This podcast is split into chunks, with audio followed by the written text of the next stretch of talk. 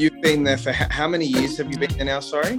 So I've been a business owner for six years, and I've been um, in real estate all up for 18 um, on the Upper North Shore um, for about uh, 15 of those years. Yeah, cool. And, and in terms of your growth period, when did you like? Obviously, we're going to have a lot of younger listeners um, listening into this, trying to find those those one percenters and golden nuggets off you. Yep. How did it take you to get to the point where you're starting to hit levels of of success? And what was it like coming up? Like your daily tasks have obviously varied from the start till now. Like how has it changed for you?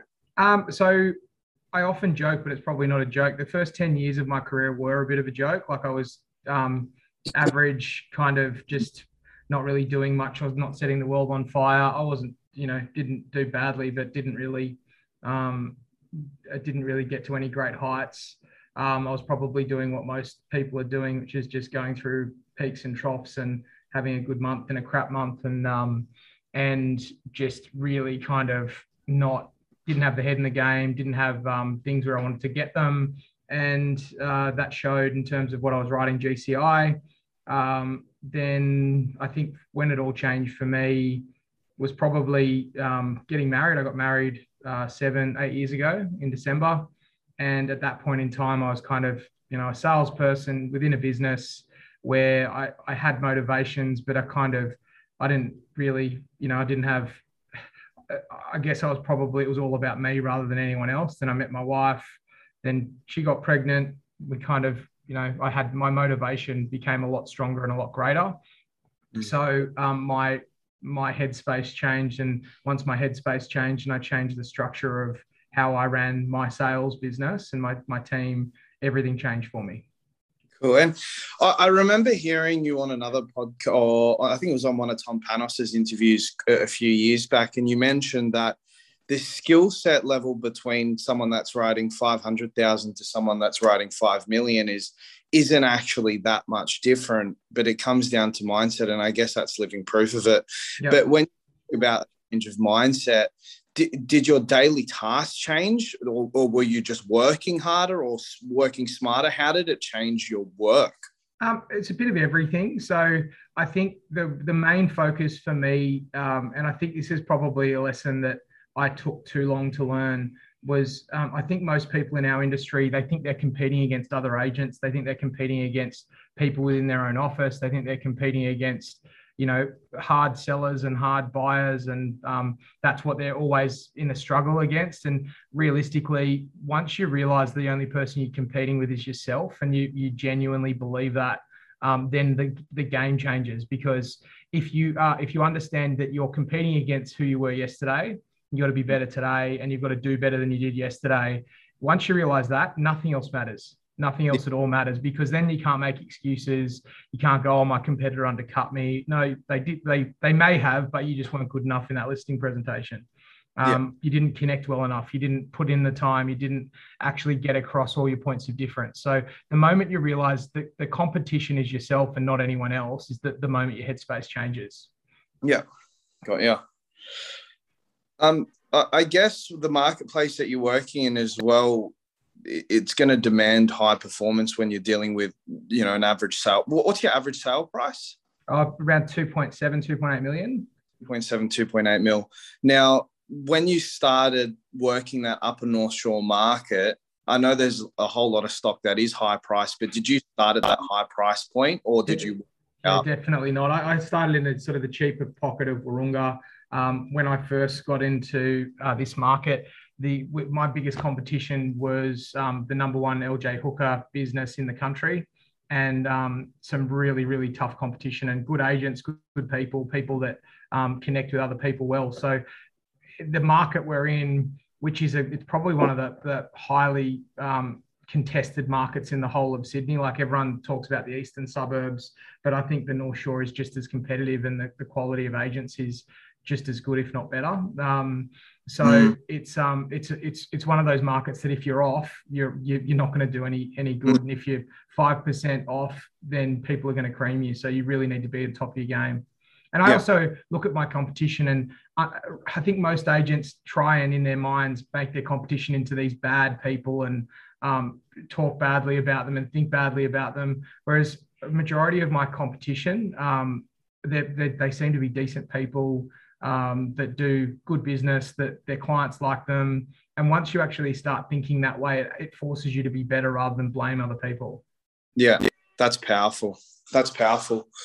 Um, and what what would be your advice for someone that's trying to crack into a higher price a higher price point? Like for example, with myself, my average sale price is a one seven around that price.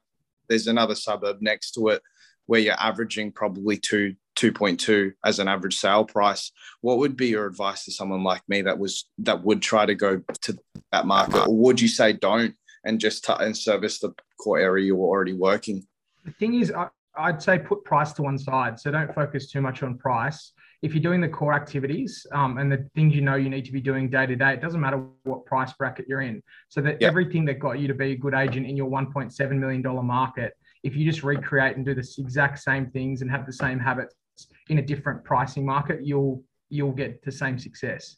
The price yeah. point, I, I used to be the same in my mind, probably six or seven years ago. It was like, oh, well, I don't really sell much in the top end, so I'm going to just be happy in the you know the one one to one and a half million dollar price range. Um, and then as soon as I realized that it, it it's nothing to do with what you sell in, it's the way you think about things. I now can list a property that's worth $10 million and I don't think of it any differently to uh, a $1.5 million house. It's the same. It's the same basics that you need, which is connecting with people, making them understand that you're there for th- their best interests. You want to get the best price for them. Most people, that's what they want. They want they want to feel that the person working for them is going to do the best job for them and put in the effort. Um, I got feedback from a vendor yesterday that's sort of a, a one of a, um, a very highly priced home that we got the listing on, and she her feedback to me was you weren't pushy, you you didn't spin bullshit, and you um, were you were honest and you seemed genuine. Whereas the mm. other agents, they you know I, I, feel like they had commission breath and they probably were all about just getting a high price property for their ego rather than because they wanted to do the right thing for the owner. Yeah. So it doesn't matter the price range. In short, it, it just if you've got the same same strategies around what you're doing with the lower price properties. It's all about connection with people. Yeah. Well, guys, what we'll do, I'll um, introduce the podcast now. David, appreciate your um, that little bit of segment where we could get to understand you, your business. So I'll open up the podcast. Um, so the way it'll run, Kevin and myself will ask you questions from a buyer. I'm a buyer's agent. Kevin's obviously a selling agent. So we'll try and get both perspective of to delve a little bit about you, a little bit of your past life prior to being the owner of North Shore Ray White, um, and then also what the future looks like for you. Sure. Um, so just to just to clarify, owner of Ray White North Shore. Ray White Upper North Shore. Upper North Shore. Um, and in turn, do you mind if we touch on some of the numbers you're hitting? Sure. Fantastic. What um what would be I guess the number you want us to, to open up with for you? In terms um, of- do you mean for the business or for me? For yourself. Um, we I've written over four million in the last 12, 12 months, um, and and the business has done. You know, we last month we sold 150 million in property last month. Wow, mate, phenomenal numbers. So I'll um I'll start us off. So guys, welcome back to another episode of Both Sides of the Fence, where myself, Daniel Beadle, and my co-host Kevin Buchanan will interview agents and people with like-minded goals to get a perspective from a buyer's agent myself and a selling agent Kevin. So today we're very humbly welcomed by David Walker, who is the owner of the Ray White um, real estate company in the Upper North Shore. Um, himself writing four million, and his team just in the last month have done about 150 million in transactions. So David, really thank you for coming on board. Um, do you mind introducing yourself and I guess why real estate and how did you get to such a, a position right now? Yeah, good. Well, thanks for having me, guys. Um, I sort of fell into real estate straight after school. I didn't know what I wanted to do, um, but one of my friends was going into real estate, and as an 18 year old, he said, "Why don't you go and get a job in real estate?" And I did that, and that was that was what 18 years ago now. So um, it was, I, I, I guess, probably sounds cliche, but it was always in my blood a bit. My as a as a young child, my mum used to drag me around to open homes, and um, she used to love buying real estate and renovating it, and you know moving on to the next one. So um, as a she tells a story as a 10 year old she'd take me to an open home i'd get the floor plan play around with the floor plan and see how the house could be better and um, better the floor plan and, and from there it kind of got into wanting to kind of get into beautiful houses and look at beautiful houses and and here i am as a real estate agent awesome so mate um four million how do you do such big numbers tell me a bit about the mindset going from an 18 year old transitioning all the way to where you are now. Um, our kind of audience is quite young, myself included. What would your advice be to get to where you are and how to maintain that level? Yeah, look, it, real estate is a it, it's not a it's not a um it's not a short race. You've got to have a long term view. Um, it's the tortoise and hare thing. Like I, I, I very much the tortoise. You look at some some other people who you know seem to have runs on the board straight away. Um, but I've tried to build a sustainable business um, over the last sort of six to seven years, where I just built a really good team around me. They all have their own functions within in the team, um, but really focused on how I can be um, be as good as I could be in my role, and um, having a good listing presentation, knowing how to close buyers, getting the right dialogue um, down pat, so that when you're in front of people, you're closing when you can close. Um, but being genuine in everything I do, I think, is really important. But I think most important critical thing is the way you have your head set um, uh, and the way you think about things. So I think most of us, we're always in a struggle with ourselves and the way we think about things. So if you can get your head right, then you're, you're well on the way to writing good numbers. Yeah. Um, one thing that I found really interesting with you, David, when I met up with coffee with you a few months ago, you of a work life balance more than anybody else of these top agents. I feel like a lot of the top agents, it's more like, hey, we're in the office at 5 a.m. and, you know, it's very robotic, but you, it feels like your business is more like a flowing state. There's yep. nothing grinds. Now, when you started your career and, and your your own standalone agent, were you on because I know now you're working five days a week, but your business flows a lot easier. It's not like you're pushing business. Were you like that in the beginning? Were you still five days a week taking more time off for, for family and stuff, or was it a different business model back then? Um, look, I think you've you've got to put in the time and the hours, and especially when you're a younger person coming into real estate, you can't kind of go, I want to get work life balance or I don't want to burn out. Like the bottom line is you've got to work your ass off. Um, and anyone that tries to say that they um, they don't want to work hard. They just want to, you know, work a few hours, and that, that you're not going to you're not going to last in a highly competitive market. So I did work hard, but I worked smart as well. Um, I, would set challenges for myself. So if I could get a certain amount of leads or listings, then I'd give myself a, you know, I'd allow myself to have a day off.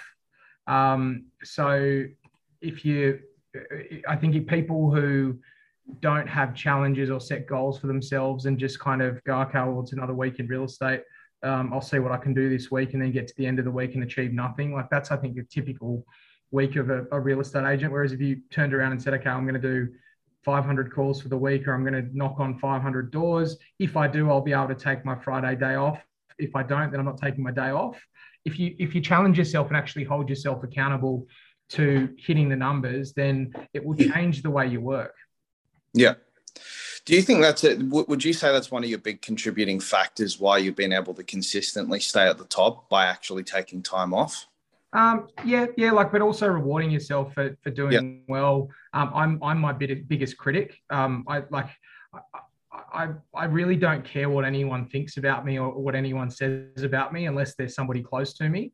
Um, if but I, I genuinely care about what I think about myself. So um, and how I how I um, how I am as a person, how, how, I am as a father, how I am as a husband. So um, if you're your own biggest critic, rather than I think a lot of us are too easy on ourselves, but you don't want to be you don't want to always be kind of negative but if you if you know you haven't done something as good as you could do it or you didn't put in the effort um, i think a lot of people go oh it's okay i'll just do it next time or i didn't i didn't get up and go for a walk this morning because i was a bit lazy um, that's easy to do that. Like it's making the hard decisions and going, well, if I don't do this, there's going to be a punishment. If I don't, if I um, like you've just got to you've got to have your goals and set uh, and and actually stick to them. People go, oh, I want to lose weight or I want to you know lose five kilos. Well, what's your punishment if you don't, and what's your reward if you do? So it's the same mm. with real estate. You've got to have your goals that you want to put in place. If you want to want to write um, 500 grand for the year, then work backwards and go, what what is that per month?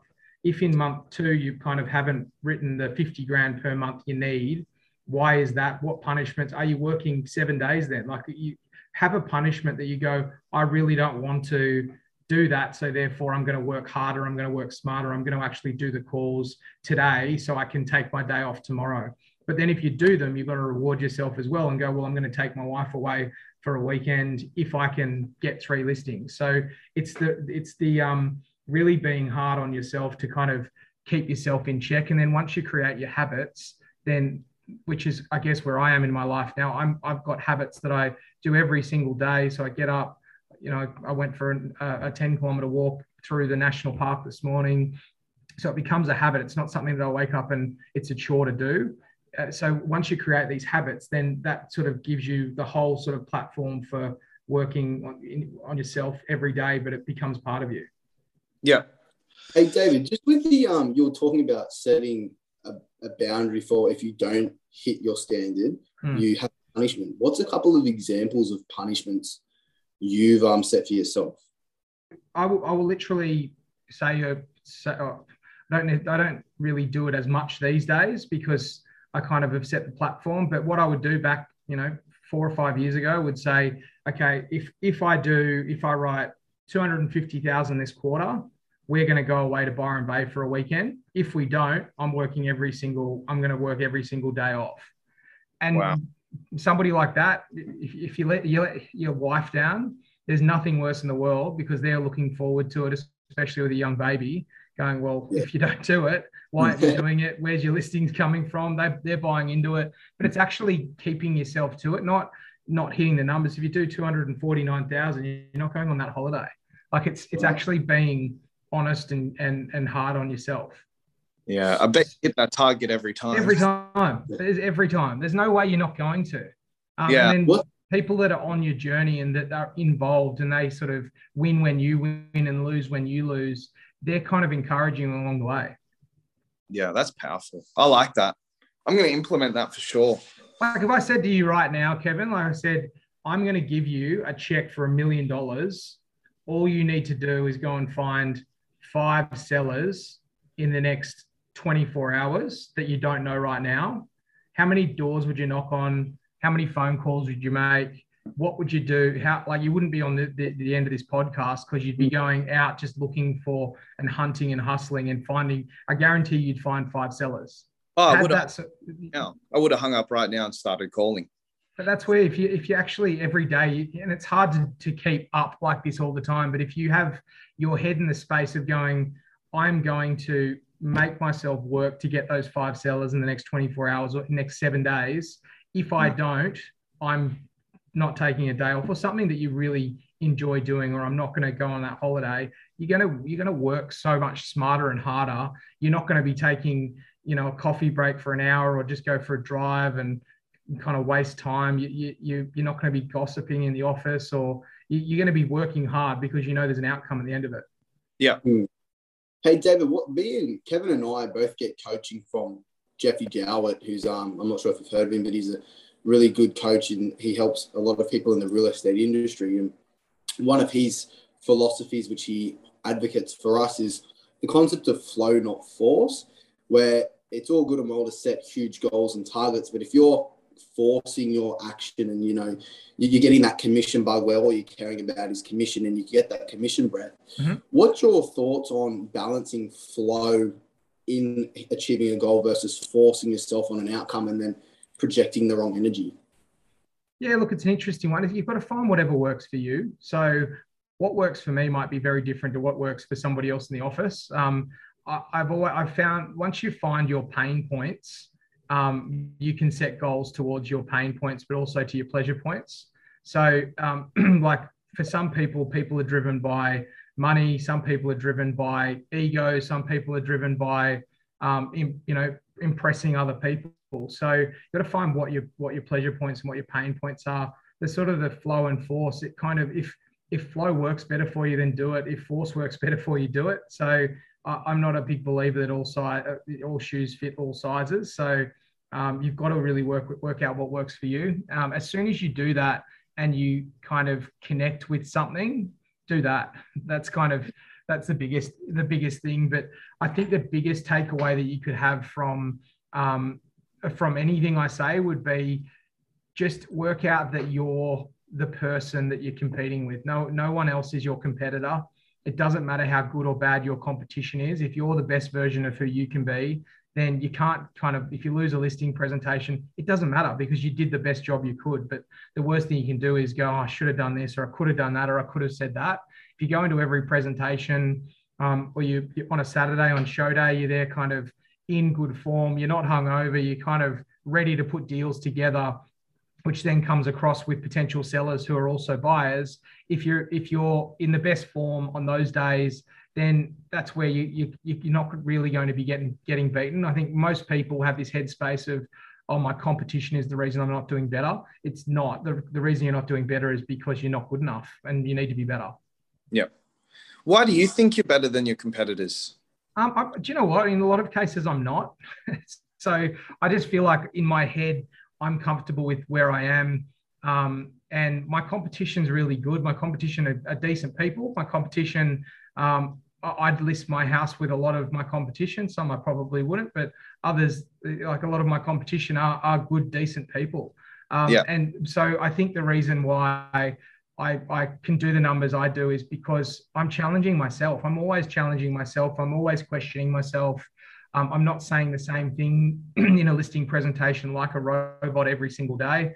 Um, so the, because I'm always wanting to be as best as I can, I'm, I'm like right now I'm redesigning our whole listing presentation for across the whole business, and it's going to be incredible. Like it's it's mm. it's exactly everything I've been wanting to culminate, put it all together, and it's going to be amazing. But I guarantee you, in six to twelve months' time, I'm going to be going, okay, how can I change that now? Because. It might become stale. So it's always being better than you were yesterday. Yeah. Um, you, I think what I've seen throughout this industry is there is a little bit of a revolving door um, throughout the industry with younger agents coming in thinking they're going to make a quick buck um, pretty quick. And obviously, we know we both know that's not the case, and it takes a long period of time to get to a point of level of uh, decent success for most people's careers. But where do you think a lot of younger agents go wrong um, before they hit that level of success? Yeah, everyone wants immediate gratification. So everyone wants to be driving the BMW after a year in real estate with the everyone wants to be Gavin Rubinstein. Everyone wants to be um, Elliot Plax. Everyone wants to be on Million Dollar Listing Australia. Um, mm. Whereas you've got to understand that you, you have got to be you've got to be um, a hard worker first. You've got to learn the trade. It's like all of the, the people that come into our industry look at it as an apprenticeship. You've got 10 years of hard work. You've got 10 years of pounding pavement, 10 years of being a pen pusher and doing what other people are telling you to do if you can put in that 10 years of hard work, but also try and find somebody you can learn a lot from, if you can do that and put in 10 good years of probably not making a huge amount of money, um, but you can still make decent money, in 10 years' time, you could be earning more than what, say, a doctor earns. Um, but doctors also have to put in 15 years of hard work before they start earning good money as well. So, um, but like any industry, only the best are going to make decent money. Um, and 80% of the people will make 20% of the income and 20% will make 80% of the income. So if you want to be part of the 20%, it's all about putting your head down, working hard, finding a good mentor, um, and being humble and kind of along the way having a good time. Yeah, cool. And in terms of mentors, do you do you use mentors at the moment? And if you do, are they like are they just um, via social media? Are they actual people in real life? How do you operate with that? Well, I don't think I don't think anyone should be getting mentors from social media because what people put on social media probably really isn't them. Um, people mm. that I look up to, um, that I have time, a lot of time for, uh, you know, friends, family, my parents, um, in our industry, other really top performers like, um, you know, there's really good business owners across the Ray White group that I, I'm good friends with, that I speak to regularly, that I celebrate their successes, even though they might be competing in a, in a group sense, but I, I love to see other people do well rather than see people fail. Um, people, you know, trainers like Tom Panos, um, he's real, like he's raw. I love that. I love people who are real and honest. Um, but yeah, I, I wouldn't say I have any any mentors as such, but like as a younger person, when I came into the industry, I looked up to people like John McGrath, Matt Steinwade. Um, when I was when I was first in the industry, I remember uh, remember doing his sort of um, his course that he that he had back then. Um, and still, there's so much you can learn from people like that. But if you just look at what the top agents are doing and work out whether that works for you or not, um, then you know in my area I wouldn't be able to go and wear Gucci shoes and no socks crucified, but in other areas that works for people. So mm. um, do what works for you, do what works, but don't. And and the best thing you can do is find somebody who's doing well and work out why they're doing well and listen to them and take advice and um, and just put your head down, work hard, and be honest. Yeah. So what does what does the uh, daily activity or weekly activity look like for you now, David? Um, yeah, look, it, I, I spend a lot of time both on the business and both working listings. Um, as I said, I'm, I'm lucky that I've got a great team around me. So um, we've got, you know, we've got listings on the go, but I know that the roles of the team are getting done by those people. So a day for me is it's it's not, you know, as I said to you before, it's kind of getting up, doing a bit of a some sort of exercise, spending some time with the family, um, I don't get to work at 6 a.m. I don't, you know, do what a lot of people in, in at the top end seem to do because it's more important to spend time with my family than it is to be in, in the office. Um, but when I'm in the office, I'm in the office, I'm working, um, I'm on the phone, I'm calling, speaking to people, talking to vendors, talking to buyers, doing everything you'd expect me to do. But every day is different. Like um, I'd be doing two to three appraisals or presentations per day um, or with immediate sellers. I don't really deal with anyone that's not selling their house in the next three to six months. Um, so it's all just um, very much dollar productive um, stuff, and I don't I don't do do things that are not getting towards a goal. Like somebody says, "Can you come and give me an appraisal?" I'm not selling for five years. That'll be somebody else in my team that does that. I, I don't do stuff that's not going to be um, immediate, kind of uh, in the next three to six month um, sort of stuff. Yep. And I, would, I, carry on, Daniel. What would you say has been the biggest mistake you've made or an obstacle you've had to overcome that you could share that you wish you, you know now? Um, the biggest thing that I would say to anyone who probably has or is starting out is I probably sound like a broken record is start realizing that your competition's yourself. So the moment that I realized that, which was probably about six or seven years ago, it didn't matter what anyone else did. It didn't matter who, what, what other agents were listing. It didn't matter, um, you know, how if whether a person had more listings than me or not. As soon as I realized the only person letting me down was me, that was when everything changed for me because I didn't make excuses and I didn't kind of say, "Oh, that was it was another reason why I didn't get the listing." That as soon as I realized it was on me, the way that I thought about things changed. Yeah. I um when I started my career, I, I, I was told to always start under or, or get under a great agent that's doing numbers to learn the ropes the right way. Now, did you start your career under someone writing big numbers, or did you kind of learn it yourself? Um, yeah, so I there were so I started my real estate career down on the northern beaches for three or four yep. years, and I had some really good um, agents down there who were within the business who um, all different stages of their career, and I learnt a lot from them. Um, and then once I came up into this area, there were uh, within the business some really good people and agents as well. Um, I probably learnt just as much from them as I did other top agents within the industry. Reading, listening to interviews, um, podcasts weren't really a thing 10, 15 years ago, but yeah. um, just learning as much as I could, um, going to as many training sessions as I could, um, the one thing that probably I didn't realize at the time that um, I do now, and I think we sort of touched on this earlier, Kevin, was I, am a big believer that if you want to do zero to 500k, it's sort of that's all skill set. So anyone can write 500 grand in in, which whichever market. That's all. That's all learning scripts, dialogues, knowing what to say when somebody says they want you to lower your fee, or knowing what to say um, when a buyer says I'm not sure, or we're interested but we just not we just can't make a decision. It's knowing what to say um, in any situation that could could arise. So your zero to 500 is all skill training, honing in your listing presentation, um, and just being really good on the skill side. And anyone can do that, no matter um, what else is going on with them.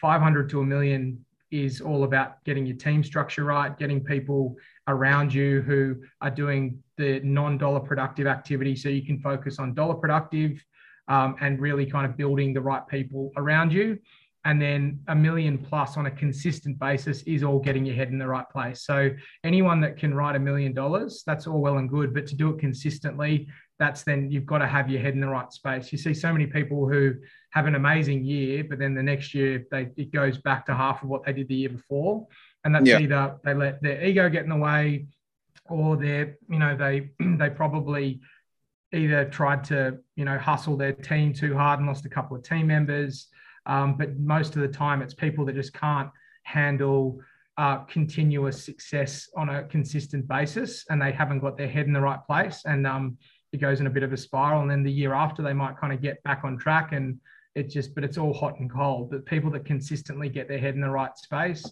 they're the ones that um, will do consistent numbers sort of over a million bucks. Yeah. You just touched on it where you where you mentioned uh, losing team members by hustling them too hard. How do you how do you manage your team? Do you give them much time off? Like, do, are there incentives in place for time off? How do you make sure that your team's well looked after? Yeah, again, this works for me, so it might not work for everybody, but I don't micromanage. So um, when a team member starts, they know what my expectations are, and they know if they're in a um, associates type role, they know what the numbers need to look like. And so for the first little while, I'll, I'll work on numbers and getting them in the right habits. But after that, I don't micromanage. I don't need to know where everyone is all moments of the day. Um, I don't really care as long as the stuff's getting done and getting done well and we're getting good feedback. So for me, it's all about um, allowing people to have autonomy in their own lives and business.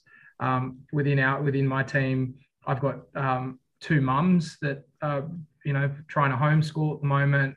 Um, and I give them as much flexibility as I possibly can because I understand for them, home life's more important than work life. So I'm not going to try and force them into, you know, being at work um, 24 hours a day when they've got more important things to do.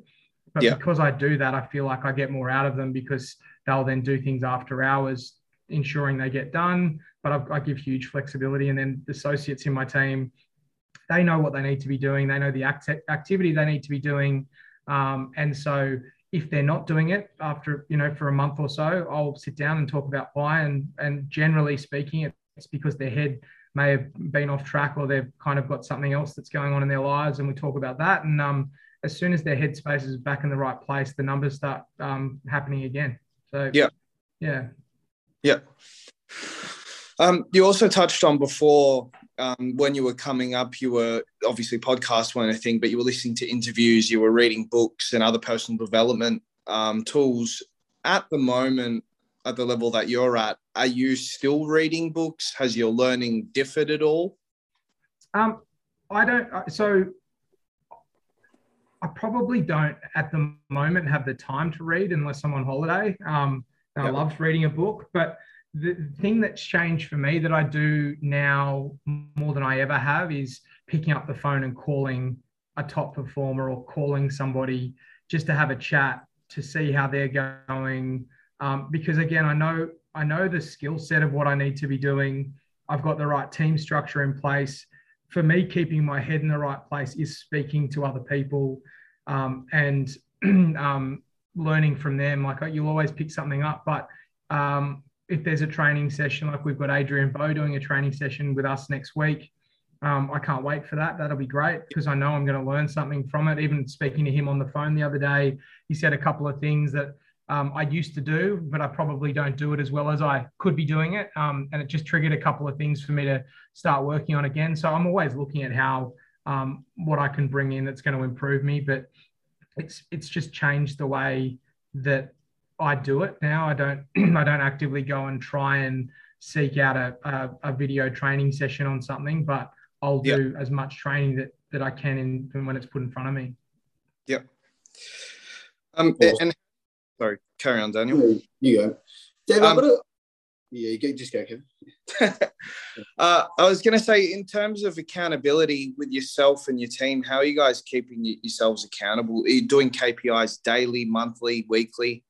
Um, no, not at all. Um, it's we used to, but that to me, I, I, as I said, I'm not a micromanager, so um, I know that I need to be um, selling roughly around 10 properties a month for 10 months of the year. So mm. if I, in order to do that, I need to be listing two to three properties a week. So I just keep it simple. If I'm not listing two to three properties per week um, for four weeks of the month, then I know that the numbers aren't going to be where they need to be at the end of the month. Yeah. So on a weekly basis, if I don't have five to seven short-term sellers locked in the diary, there's a problem, and I go, okay, we need to get on the phones. So I don't yeah. try and overcomplicate it. I don't try and look at two the figures too too much, but I just know if the basics are there. If I'm doing enough presentations, um, then the listings will come in. And if I don't have the presentations in the diary, then where what are my associates doing to get me in front of more people? Right. So, so what I'm hearing from that is you put more energy into the tasks that need to be done based on what's happening at the moment, rather than fix. We have to do this. We have to do that. It's more. Yep. Okay, where's my energy need to be to make sure we're getting a result? Is that kind of what? Yep. Four weeks ago, I had uh, I think I had one listing presentation booked for the whole week, and that scared me. So I mm. spoke to the team and like we need to really change the way that we're what we're doing and the activity we're doing. In the last 10 days, I've listed 15 properties. Massive. So that's just that's just again getting in the right headspace. Yeah, for sure. And um, I got an interesting question from a buyer's agent's perspective. Um, what would your advice be for buyers agents on the different side in terms of being consistent and drumming up business. How would what would your advice be? Um, look, look, I love working with buyers agents because we've both got a vested interest in a deal getting done. I think mm. there's some buyers agents that I I find interesting because they they try and almost think that they're outsmarting an agent or they're not transparent with an agent. You're never going to then have a good relationship moving forward. So um, with, with buyers agents, the best thing you can do is work with an agent. Obviously, you're working for your your client to get them a good deal. We understand that as agents, but we're working with our client to get them a good deal. There's got to be some in between where it's a fair deal for both sides.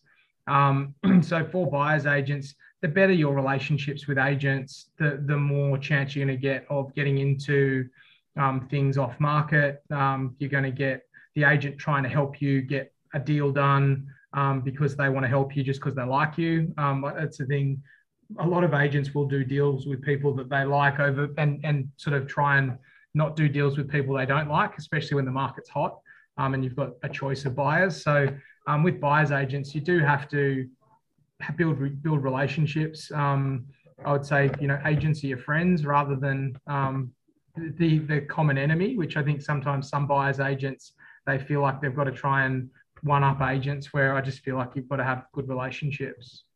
Yeah, I totally agree. What uh, what would your advice be to building those relationships? And when you're getting a call from a buyer's agent when they're trying to source property, how do you like a buyer's agent to approach that conversation? What would your tips be on that? Um, so I think I think with buyers agents, you've got to you've got to build credibility because there's a lot of buyers agents that we meet that come in that sort of try and announce themselves and um, and then you never hear from them again. Um, so I just I think it's more spending time in an area, um, working, you know, asking questions, going through uh, like some of the better buyers agents that I've built relationships with. They would come through pretty much every open home, even if they didn't have a buyer for the property, because they wanted to build relationships. But they also would get to know the market pretty well. Um, also, for me, trust is a big thing with a buyer's agent. If I'm giving a buyer's agent an address of an off-market listing or a property, I don't want to hear that my competitors are then knocking on the door two days later, which has has, has happened with some some buyers agents where you know they're going around and telling their, their way of building relationships with agents is going, oh, that agent's just told me that they've got this one off market. You should try and door knock it. So trust is a big thing as well. You've got to build trust, and trust is earned, not just um, assumed. Yeah. Crazy. Kev? Yeah, mate. Um, I, I guess in terms of just before we wrap up, with with for, for the younger agents, what would be your number one advice? I know, like working, seeing yourself as your only competition, but what would be other biggest advice just to wrap up for for young agents that are new into the industry, one to two years? Yep. So set a goal for yourself, whatever yep. you, whatever it is, and just work hard towards that goal, and don't let anyone get in the way of it. Find good agents within your business, um, within your area um, and go and sit down, have a coffee, learn from them, um, and just you'll always get something good. Like Kevin, you and I caught up what six months ago. Um, hopefully you you know you got one or two things out of that that you may have implemented in your own business. But you you, you can learn so much from people that are already doing what you want to do. But find people that you almost would like to emulate and try and learn as much from them as possible. Brilliant, awesome. David, thank you so much for your time today. Really, really appreciate it. Um, guys, if anyone needs to sell anything in the Upper North Shore, you know who to call. Thanks, guys. Appreciate it.